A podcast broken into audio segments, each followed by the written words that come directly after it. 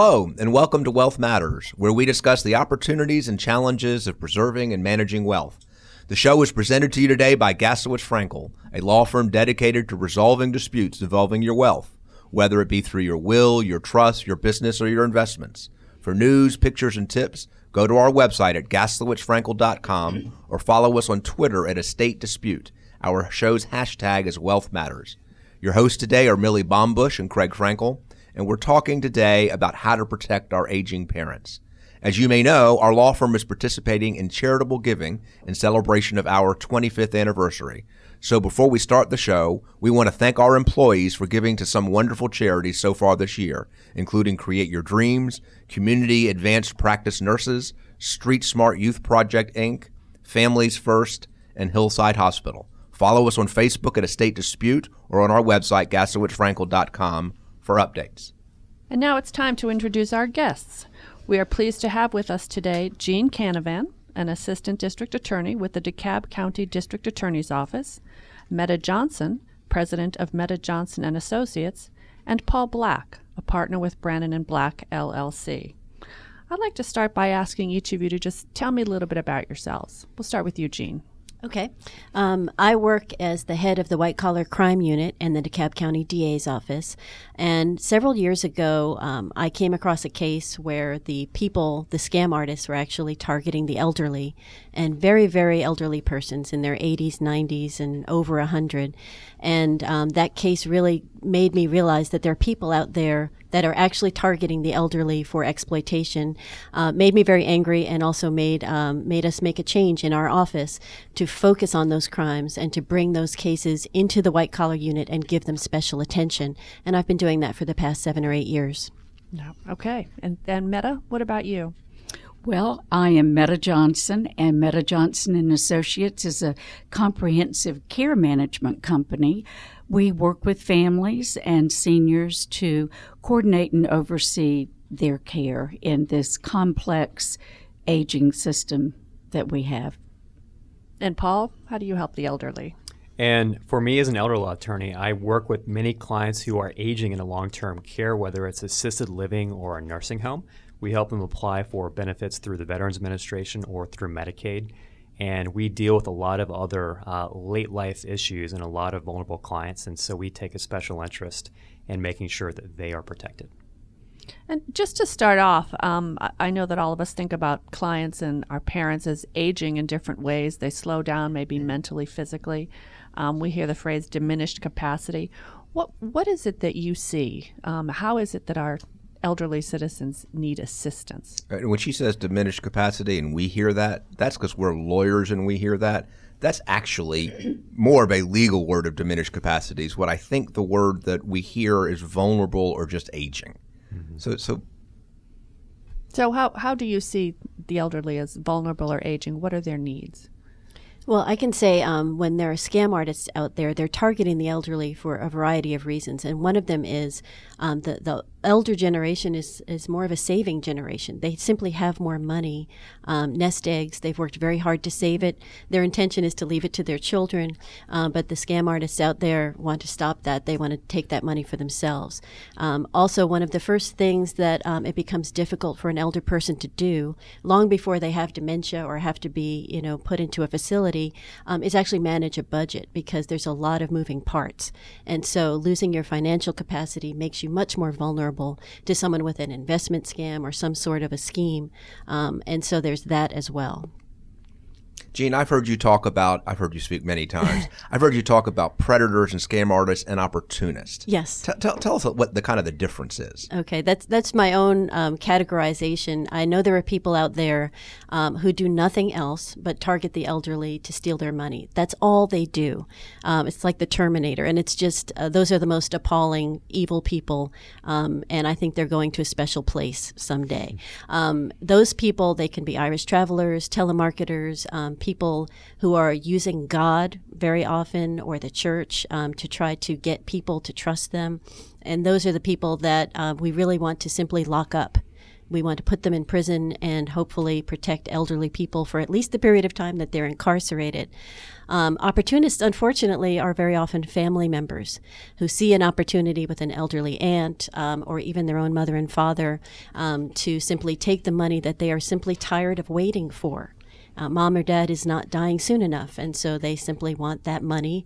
Um, and they'll even take them out of nursing homes where they're being cared for, put them in their own homes, and that way they can live off their Social Security or their pension checks. Uh, but they will not care for them. They will they will neglect them, and sometimes they even die in those homes. And that's that's the crime of opportunity. And, and Meta, I assume you're seeing that not that where the, the care isn't as good because it looks like the children care more about the money than they do about the parent? Yes, absolutely. It is like they are either using their inheritance then or protecting their inheritance. And the the parent is often doesn't want to do anything about it. I mean, we've had cases where we know the person isn't being fed. Uh, we can document that by doctor's office visits. Uh, but yet, when Adult Protective Services goes there, the mother won't even let him in because she loves her son. And it's hard for people to believe that their own child would take advantage of them in that way, but they do. And I'm assuming, and Paul, you might be able to address this, that the parent is often afraid of, even if not mentally diminished, is afraid that the child will stop taking care of them and think it will be worse if they say something. Is are you seeing that? We we do see that sometimes, and for us as elder law attorneys, the vast majority of our calls are made by you know the adult caregiver who's almost always I'd say 85% of the times you know it is a you know the daughter or another female, and there is a lot of vulnerability. Uh, you know, for mom or dad, they are understandably hesitant to speak out because their care is in the hands of those children or others. And for them to speak out uh, if they are fearful of the consequences. Um, there, there is a, uh, a silence we have to break through quickly when we're speaking with our older clients. And, and when you talk about, um, when all of you talk about the care of an elderly person, it seems to me there are sort of two components. One is the healthcare side, and one is the care of their finances and assets. So, talking about the healthcare side first, um, what are the what are the issues that you're seeing, Meta? Well, as we age, we are mortal. We do diminish. We well, do. We're not mortal before that. well, we don't even like to think that we're mortal uh, now. That's and only my teenage that's children. Right. that's right. So we do decline physically and we do decline cognitively. Even if you don't have dementia, your processing is slowed as you age. Uh, so, so that's a concern from the financial aspect, from the healthcare uh, arena as well. And as far as the health is concerned, these seniors want to maintain their independence. That is the American way. I can do it myself. I can take care of myself. And yet, physically, we do decline. We're not as strong. We uh, can't walk as well, so therefore you're a fall risk.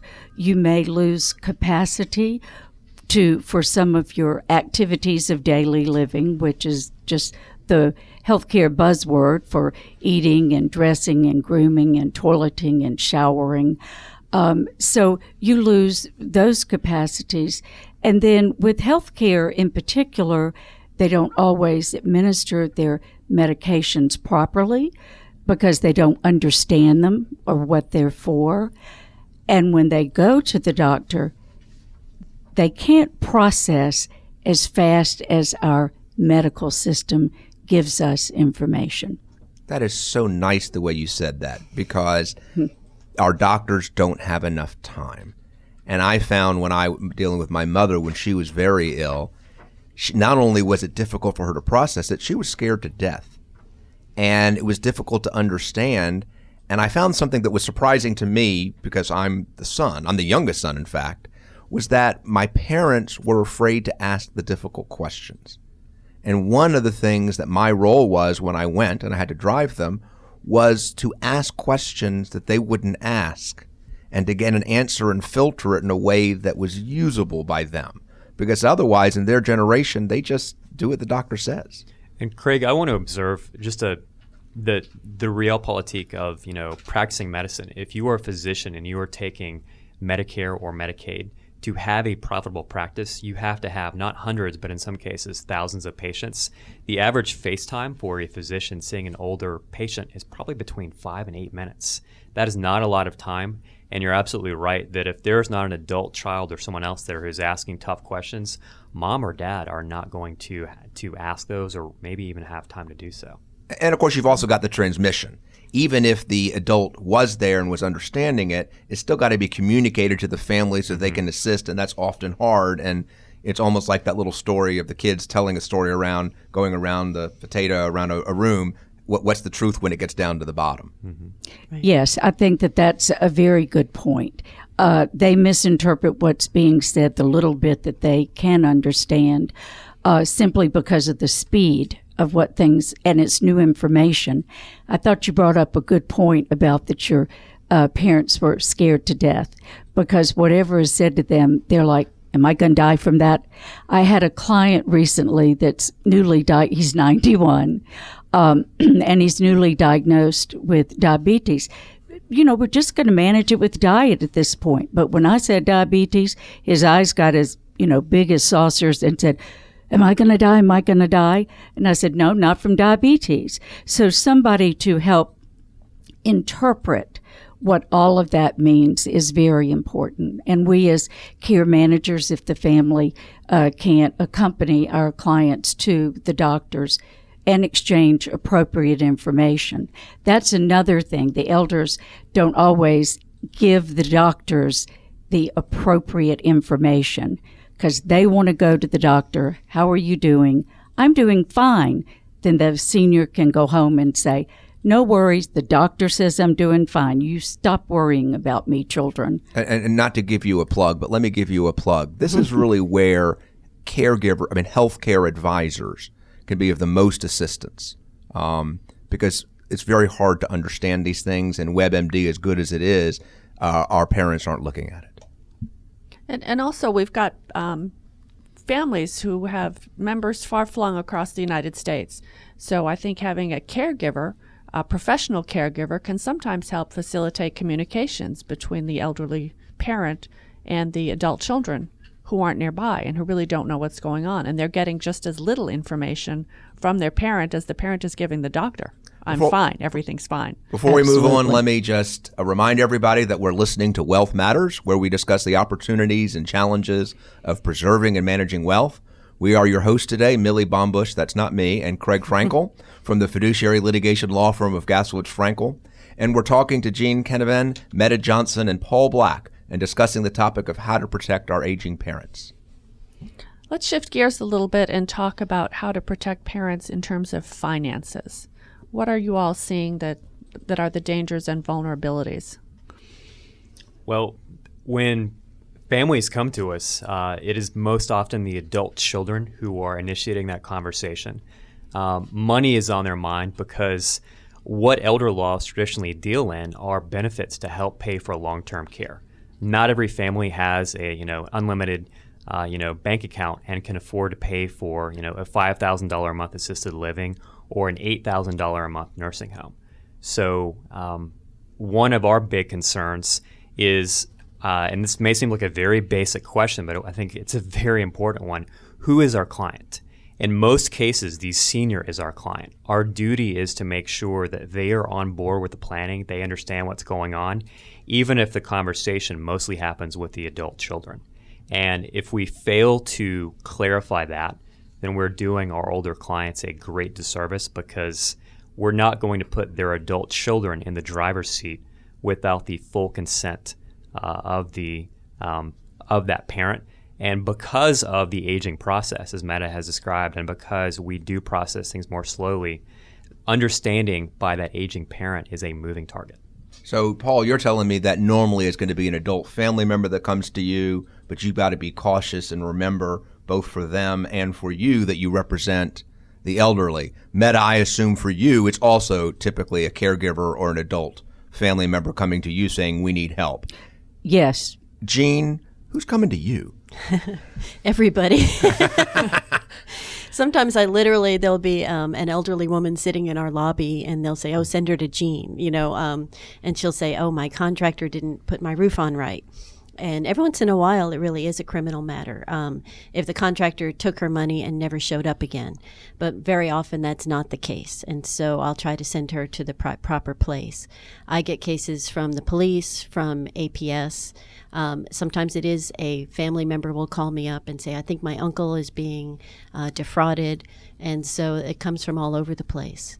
Are people coming to Jean, where they are saying, I think a family member or somebody, a caregiver is taking advantage of my parent? And if they do, what is there anything that you can do, or do you have to say, I'm sorry, that's not quite rising to the level, level of criminal? No, um, I certainly would look into it, and very often they're right. Um, and it comes down sometimes to looking at bank records, looking at credit cards. Sometimes I'll actually drive out to the elder person's home. Um, I had one time when a woman told me that her sister was terribly abusing her mother, locking her in the house, not feeding her, um, and taking her money. And I actually went out and knocked on the door and the woman was uh, very well dressed. The house was beautiful. Um, there are certain things you do in these cases. You actually use your sense of smell. I mean, the, the house was lovely, and she was very nice. And she did have dementia issues because she kept repeating herself, um, but she was being well cared for. And I found that that was completely unfounded. And so, this is the difficulty of being in this area criminally. Is sometimes we simply have siblings fighting over mom or dad's assets. You, you, you qualified it very very favorably sometimes. sometimes. And sometimes the there is a sibling ripping off mom. It does happen. And when that happens, we go into high gear. I will freeze a bank account. Um, I will do whatever needs to be done if there's any money left to freeze um, so that mom has that money. Not so the sibling who's complaining gets the money, um, but there are certainly people out there whose complaints are valid and they aren't looking out for themselves. They are looking out for mom and I'll do what I can to help. And then initiate a, a, real investigation, open a file. But sometimes we have to act very quickly to try to retain whatever is left of the assets, uh, or you know, stop a house from being sold so that someone can liquidate that house, because then it's very hard to to get that back after that's happened.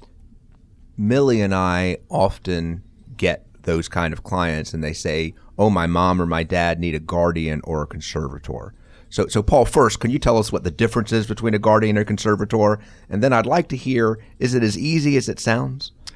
Well, first things first. A guardian is someone appointed to make decisions about our health and welfare, not when we are making bad decisions or decisions that others question, but when we are incapable of making those decisions.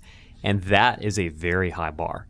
In contrast, a conservator is likewise appointed for someone when we can't make decisions about our finances and our assets.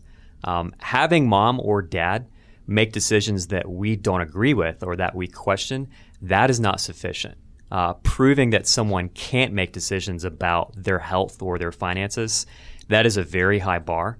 And just what we tell people very plainly when they call us about guardianship or conservatorship, um, you're probably looking at a four to six week wait before a typical uh, permanent guardianship hearing in the Atlanta area. You're looking at thousands of dollars in legal fees. It takes a lot of, of our time as attorneys to prepare the petition and then to, to go to court. And you're also looking at a huge amount of responsibility thereafter. And your court is always going to be looking over your shoulder. So, in the end, uh, do people really want that responsibility? And in many cases, the answer is no. Paula, a guardianship and a conservatorship seem to be the sort of the last resort efforts. How do you s- try to strike a balance between an elderly person's wanting independence and yet providing them sometimes the real extreme protection of a guardianship or conservatorship? And Millie, I'm glad you used the word extreme because that's exactly what guardianship and conservatorship are. These are tools of last resort. They should never be the first thing that we reach for in our toolbox. Um, and even once a guardianship or conservatorship is in place, we have a duty to use the least restrictive, you know, means of, of protecting that person that are appropriate. Um, easier tools to use. Uh, how about a power of attorney? And even then, what often frustrates an adult child who is serving as power of attorney is if mom or dad does not want to give up the car keys, or for me as a South Georgia native, you know, if dad has firearms he doesn't want to sell, that doesn't mean that you, as power of attorney, can take those things away. Um, it does mean you have a duty as a fiduciary to be very, you know, to, to, to keep their, um, to protect them in some ways, but not to do so in ways that violate their autonomy. And that central conflict of uh, protective, you know, an adult child wanting to protect versus allowing a senior to have autonomy, um, that is a constant dance and sometimes a battle that I think all of us have to deal with. Meta, talk about that. How do you talk to parents about whether it be driving or guns, which frankly I hadn't thought of, or even using a gas stove? Um, at the same time, they want their autonomy, and I've never met somebody, even when they were starting to go down, who admit they couldn't do something or couldn't remember how to do it. Absolutely. There again, I think that's part of our culture, our uh, wanting to be independent, and we often do it past the point that it is constructive uh, for the senior to do that. But I think the most important thing is to help people remain independent as long as possible.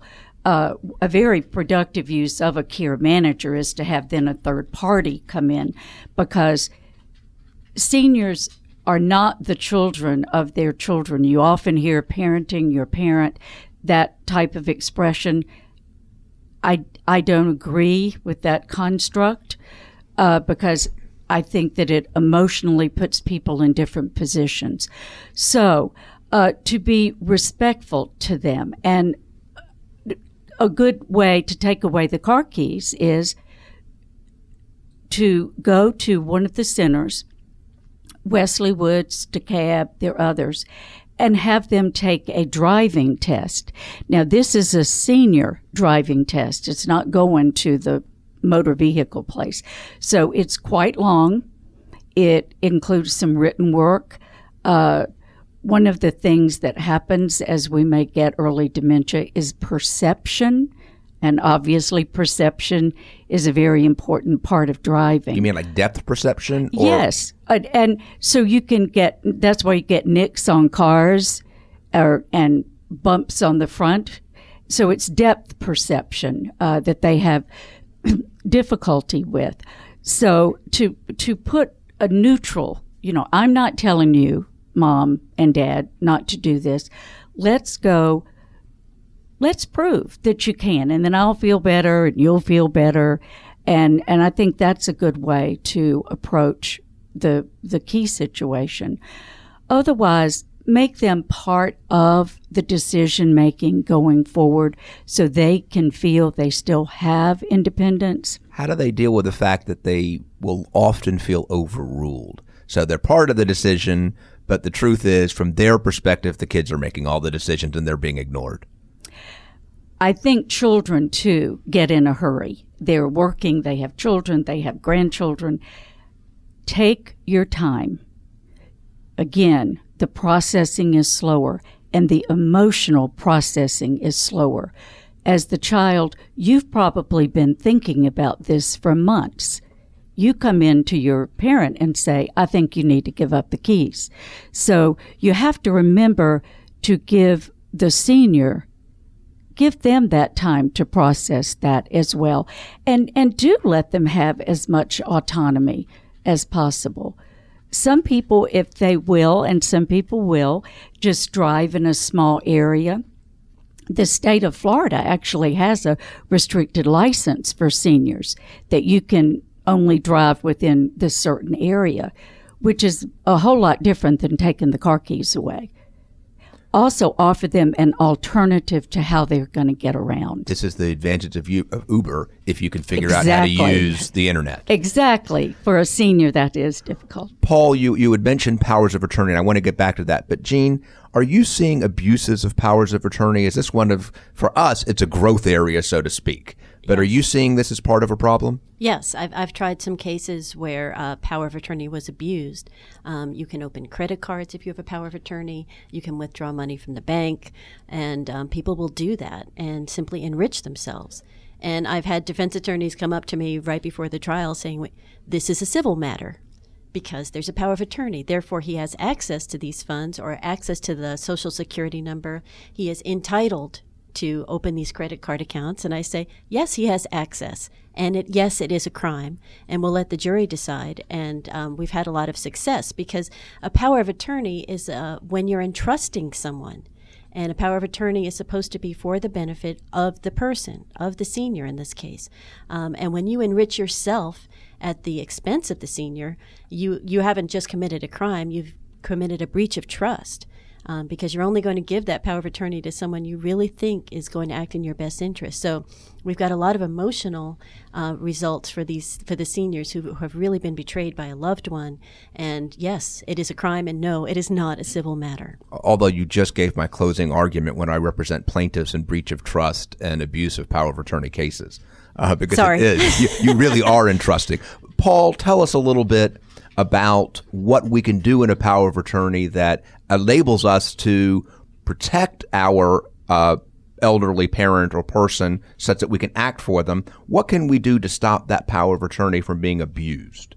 Well, this is a really tough thing to do because in my world, Craig, as you know, usually people are coming to us in a crisis situation. The power attorney is going to have a lot of so called hot powers the power to make gifts, the power to create trust. These are the kind of powers that are very easily abused in the wrong hands. How do we ensure they are not? Well, you're going to laugh at this, but the first thing that any good elder law attorney should do is size up the potential agent who's acting as a fiduciary for mom or dad. Is there a relationship with longstanding trust? You know, is there any financial need or crisis on behalf of that adult child? Is there any, is there going to be a great and obvious temptation to abuse those powers? And often the answer is no. But even then, you can have a trustworthy adult child who, in Jean's terms, is going to be an opportunist and use mom or dad's, you know, financial assets uh, for the child advantage. It, it starts small, and then it gets a little bigger. And I, I can give you an example. Um, I, I had a client I helped about a year and a half ago who had um, an estranged daughter who was still named as joint account holder on many of mom's accounts. And Craig, as you and Millie and Jean, as you know quite well, um, that is one of the other avenues where an adult child can easily steal money from mom or dad. And to, Jean, to your point, uh, having access to the account does not grant you the right to remove funds at will. Uh, there are multiple statutes, you know, here in Georgia, the uh, the Multiple Account Holder Act. There's a lot of case law that says you only own in proportion to what you contribute, and when you take beyond that, that is theft. That is a criminal matter. Um, I've seen that only in my my young practice uh, once or twice so far. Craig, abuse of powers of attorney is absolutely rampant, and at the end of the day, uh, it would be ideal if there were always a, a record uh, of when the power of attorney was used, if there were an accounting provided to the um, to the senior and possibly to the other family members about you know all of the expenses and all of the you know the transaction using that POA. Do you include that responsibility to do an accounting in your general power of attorneys that you give to your elderly clients? So far, we haven't, but and you, you, you may chuckle at this after hearing you speak, and we've heard you speak many times. But after last Wednesday, uh, my law partner Chris and our paralegal, soon to be attorney Kelly, and I thought, you know what, you know, requiring an accounting on an annual basis is a very good idea. People are going to dislike that, but it's not hard to do. And as you pointed out. Um, anybody who is responsible enough to serve as power of attorney can save receipts.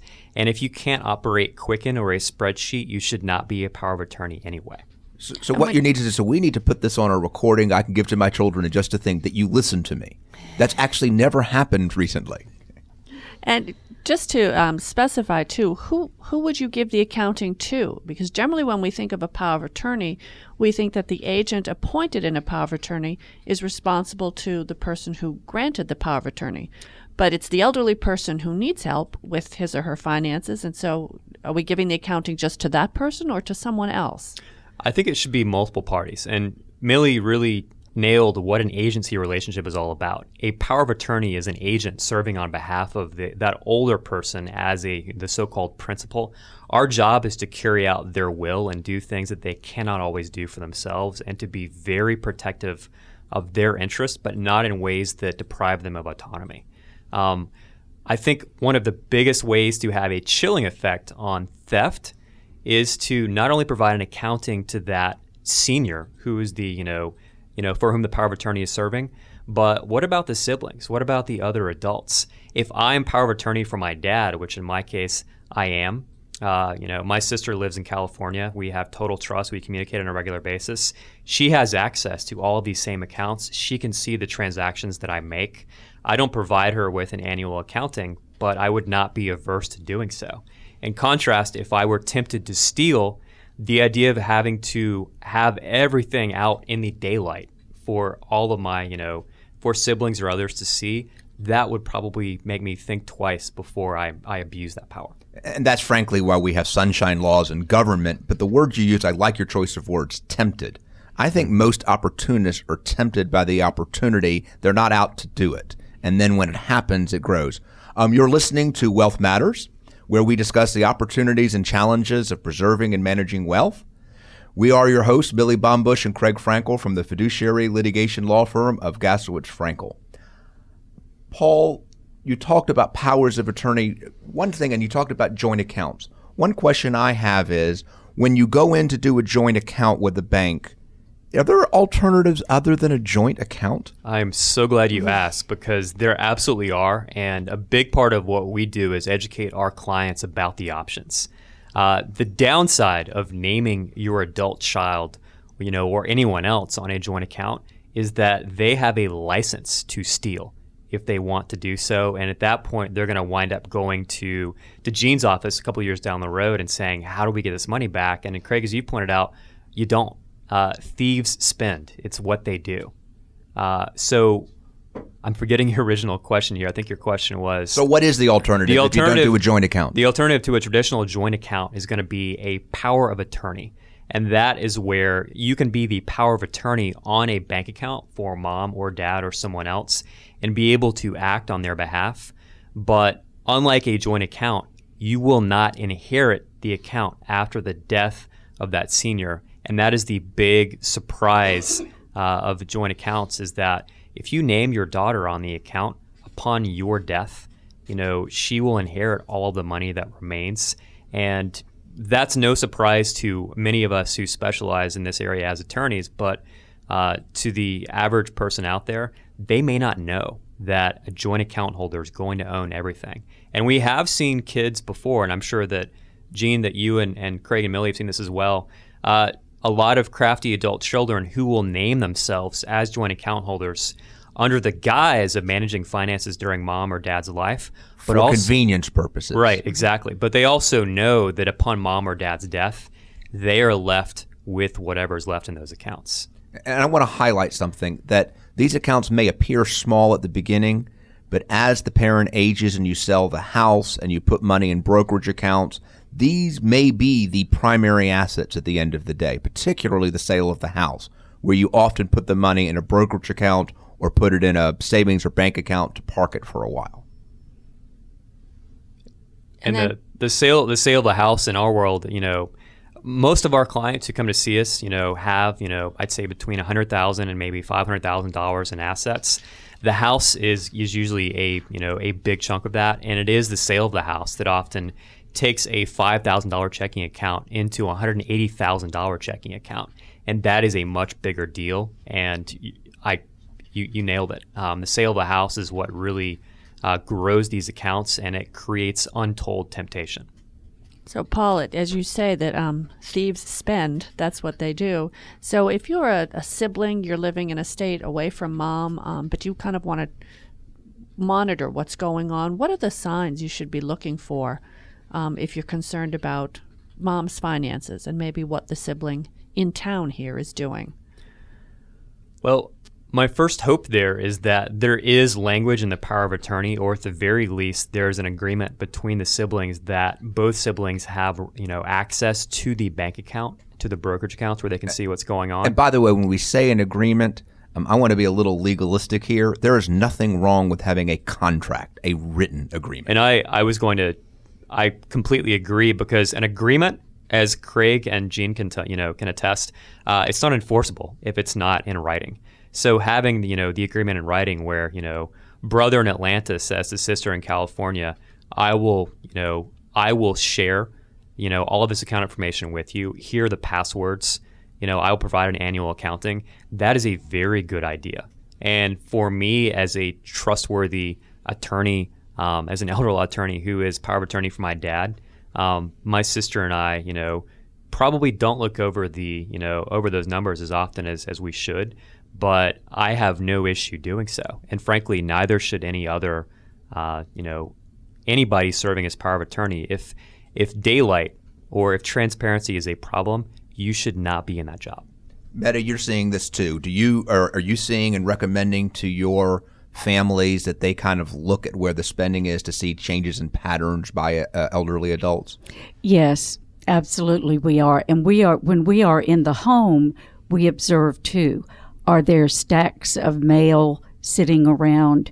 It is amazing. You will find checks, uncashed checks, dividend checks from two or three years ago that, that aren't cashed.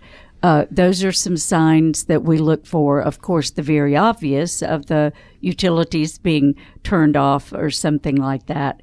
Um, so we do see that, and absolutely, they they need someone to assist them. There again, not to take things away, but to more of the idea of teamwork and collaboratively, working collaboratively with someone with your finances is very important for a senior. So then hopefully they don't end up in Jean's office. so, so we've talked about powers of attorney that might assist our elderly, and and Paul mentioned what I refer to as a POA account at banks. Don't, and I'll say this more bluntly than Paul, don't go to a bank and open a joint account. You're going to get to the clerk, and the clerk doesn't know there's any other account. Very politely ask to speak to the supervisor. It's called a POA account, but nobody should be doing joint accounts. But but but Meta, let me ask this. Let's talk about healthcare decisions. We're not going to rise to the level of a guardian. What can we do to assist both our elderly and the children helping making the decisions, help them make decisions for healthcare. What can we do? Well, that is where we can come in as a care manager, where you do assess a client and you get all the medical information, and and then talk to the children at, as a professional about what you see are are the problem areas or uh, maybe the pitfalls uh, for a senior. Um, walking, ambulation is the most important thing when seniors have some uh, some trouble ambulating. Uh, let's see about getting them some physical therapy. Let's see about getting an assistive device for walking because falls are the number one downfall for seniors. It's the sequelae, the long term effects of a fall, are, are a great cause of death in seniors. Uh, to help guide, to help navigate the family through the system of helping them understand that somebody does need to advocate for their loved one at the doctor's office. And be slow with the senior and let them be part of making a decision. See what their goals are for their life. Because have, with my experience and especially with my hospice experience, a lot of times the family wants the client to live longer than they want to live. So seniors have goals too. So it's very important. What is their goal for their health care? Meta, can you, when you talk about making their their decisions, um, seniors sometimes have decisions they need to make about end of life care. Can you talk about advance directives, just briefly, what they are, and why they sh- they are so important? Yes, advance directives are uh, not only appointing an agent that, if you are incapacitated, makes care decisions, but there's specific areas uh, of health care do you want to be on a ventilator? Do you want dialysis? Uh, do you want to be resuscitated? Uh, there are so many uh, options in our health care now, short of being on a ventilator, that need to be discussed, like dialysis. Uh, um, of what you want. So it's very important that your desires are written down. So again, the person that is your medical power of attorney is simply an agent for your wishes. And I want to I want to comment kind of briefly. One is if you have the conversation regarding the healthcare directive, you can now start to talk about other decisions, not necessarily totally end of life, but while the person's on the subject, it may be an icebreaker, so to speak. But I also want to remind people that the healthcare directive is also to protect the child. And what I mean by protect the child is it is very hard to make decisions, particularly those that may affect the health of a loved one. And knowing that this is what they want, in my opinion, really helps the family member go forward in that. Let's shift gears a bit, Jean. Um, tell us, tell our listeners what we can do to protect our seniors and our parents from scam artists. Well, um, one thing, if is, anything. there's a conversation that that I'll have with groups of seniors, and I'll say, you know, here are the things to watch out for. And this is a conversation that that you can have um, with with someone that you care about that is maybe not as um, skeptical, maybe not as jaded as the rest of us, you know, um, because they do come from a, a, gentler, more polite time. My, my favorite thing to tell seniors is if someone calls you up on the phone and says, I'm going to ask you some questions, hang up. And I say, don't be afraid of being rude. Why should anyone call you up and start asking you questions? Uh, why should you answer them? Um, you don't have to say, well, I'd rather not give that information. You can just hang up the phone. More importantly, if someone says you've won a sweepstakes, you haven't. You know, you just have not won a sweepstakes. And the most important thing to tell them not to do is to give their personal information over the phone. Um, the case that I, that I mentioned at the beginning was a telemarketing case. You've won $50,000. Oh my God, I'm so excited. Um, now, for your security, and that's my favorite line, for your security, I'm going to need your mother's maiden name and your social security number and your date of birth so we can deposit this money right into your bank account. Uh, go ahead and give us, go get your checkbook. I'll wait. You know, it takes a while because they know they're talking to someone who's 80 or 90 years old. I'll wait while you walk over and get your checkbook. Now, read me those numbers on the bottom of the check. And then they'll even go so far as to say, read me that check number. Because if you're calling up a bank and you're trying to make a uh, check by phone, you need to know the check number as well as the account number and then they'll say, "Oh, we need the social security number." They've got all of that. Well, seniors need to know: don't give that information over the phone, um, because when they were growing up and when they were young adults, this simply was not an issue. Um, they also need to know not to hire um, someone who knocks on your door and says, You've got a loose shingle, uh, you've got a tree limb that needs to come down, I've got some extra asphalt in my truck. I cannot tell you how many cases I have of home repair fraud. And they'll go up on the roof and they know the senior can't follow them on the ladder. They don't know what they did on the roof. I think they're up there, you know, playing words with friends on their phone. I don't know what they're doing, but they stay up for three or four hours, come down. Oh my gosh, you're so lucky I stopped by. Uh, you owe me $8,000. So don't get in the pickup truck with them to go to the bank to get the money. You know, the, these are the things that, that I tell seniors, and it would be the same advice I would um, tell adult children to have this conversation uh, with their seniors um, because this is the sort of thing that's out there. Oh, oh and also, if um, if someone calls up and says, "Hi, this is your grandson, um, and I'm in jail," no, he's not. Um, call your call the person's mother or father and see if it's true. The first thing that the scam artist will say is, "Don't call mom. You know, please don't call mom. She'll be so upset." Call mom. It's not true. Um, and it's amazing how successful that particular scam is.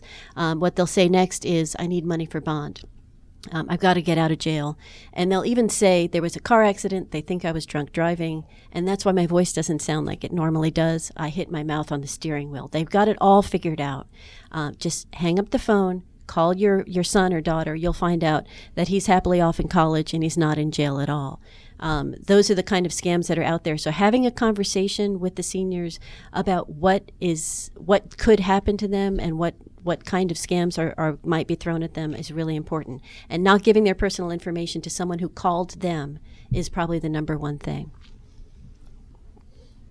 I actually have one addition to that, Jean. I know in my my grandmother Black, uh, in my hometown of Albany, Georgia, the last several years of her life, she had a plague of locusts in the form of sweepstakes scams that would arrive by mail. She also received a lot of scam phone calls from two locations, Boston, Massachusetts, and Montego Bay, Jamaica. So, what did her enterprising grandson do? Uh, he had, and that's me, I had years of failed conversations with her where I tried to tell her that she would not win these sweepstakes. Eventually, uh, when she agreed to let me become her power of attorney, we actually filtered her mail. And yes, there was language in the power of attorney that allowed me to do that. I told her, I said, you know, do I have your permission to filter the mail coming in and stop these things from reaching you? And in a moment of clarity one day, she said yes. And you can do phone numbers too and area code. Right. So phone numbers, and I'm going to plug this device. There is you can go on Amazon or on the Digitone. That's D-I-G-I-T-O-N-E. Uh, it is a wonderful little $100 box, and that seems like a lot of money, but this device will allow you to block entire area codes, entire exchanges. So uh, I don't recall the area code for uh, Montego Bay, Jamaica, but I can tell you that for the That's last year and a half of my grandmother's life, she didn't get any calls from Jamaica because they could not get through. And little things like that make a world of difference. And let's think about what motivates these seniors to to talk. Um, it's isolation, it's loneliness. And that is a call to action for any loving family member to enlist the help of a care manager or someone else to make sure that the conditions in that senior's home are not ripe for abuse. And let, let me jump in for just a minute because what, what I found in my telemarketing cases um, is that once somebody has given money uh, in response to one of these sweepstakes scams, um, they will their phone number gets stars next to it, and I, I mean it. I It's mean, on a sucker list. It's appalling, and that list gets you know people pay a lot of money for that list. These are people that will give money because they owe taxes on on their sweepstakes winnings, and they need to send money out first, and all the different things, um, and they get you know five stars. That phone number simply needs to be changed once once you've be, been suckered, um, and I know it's n- it's actually a big deal for anyone to change your phone number, especially a senior. They're going to say, "What about all the people who know my number?" Um, and I would encourage the eld- um, the adult child to help them and say, "I'm going to go through your address book. I'm going to tell everyone your new number." Um, but that number is marked uh, once they've been suckered a few times, and it might be the the best solution is to simply change it. And I, I do want to one last plug that I think Jean and Craig and I and Millie would agree upon. Uh, these you know responses may seem extreme. The alternative, as I've seen in my own family, uh, is theft of tens of thousands of dollars or more over a longer period of time. So part of being a loving son or daughter or someone else or responsible power of attorney is to step in, roll up your sleeves, have these tough conversations, and get these protective measures in place, but still do so in a way that hopefully honors the autonomy of the senior you're serving. Well, thank you very much, Paul and Meta and Jean. I appreciate all the good advice you've given us this morning. Um, and while we want to block scammers from contacting our elderly citizens, we don't want to block anyone from contacting you. So let's go around and just, if you'd all give us your contact information so our listeners can have it, that will be helpful. Okay, uh, the DeKalb District Attorney's Office is 404 371 2561. Um, And you can always ask for me, Jean Canavan, or um, the White Collar Elder Exploitation Unit. Thank you. Meta? We can be reached, Meta Johnson and Associates, uh, at www.metajohnson.com or call our office at 404 402 6027, and we'll be happy to help you with any issues with your aging parents or loved ones. And Paul? And for Brandon Black, you can reach us online at www.georgia-elderlaw.com or by phone. That's 770 854 0688. I want to thank everyone for listening, and I want to thank our guest today. It is clear we need to have another show on things we can do to protect our elderly because we just scratched the surface. But it is a joy to hear how you're emphasizing that the loving child can exhibit their love by protecting their elderly. So, as we wrap up our show, I want to thank everyone for listening to Wealth Matters, where we discuss the opportunities and challenges of preserving and managing wealth. For more information about Gaslowitz Frankel, please go to our website at gaslowitzfrankel.com. And remember to follow us on Twitter at Estate Dispute and use our show's hashtag Wealth Matters. Our guests today were Jean Canavan, Meta Johnson, and Paul Black. Please join us every fourth Wednesday of the month at 8:30 here at Wealth Matters on Business Radio X.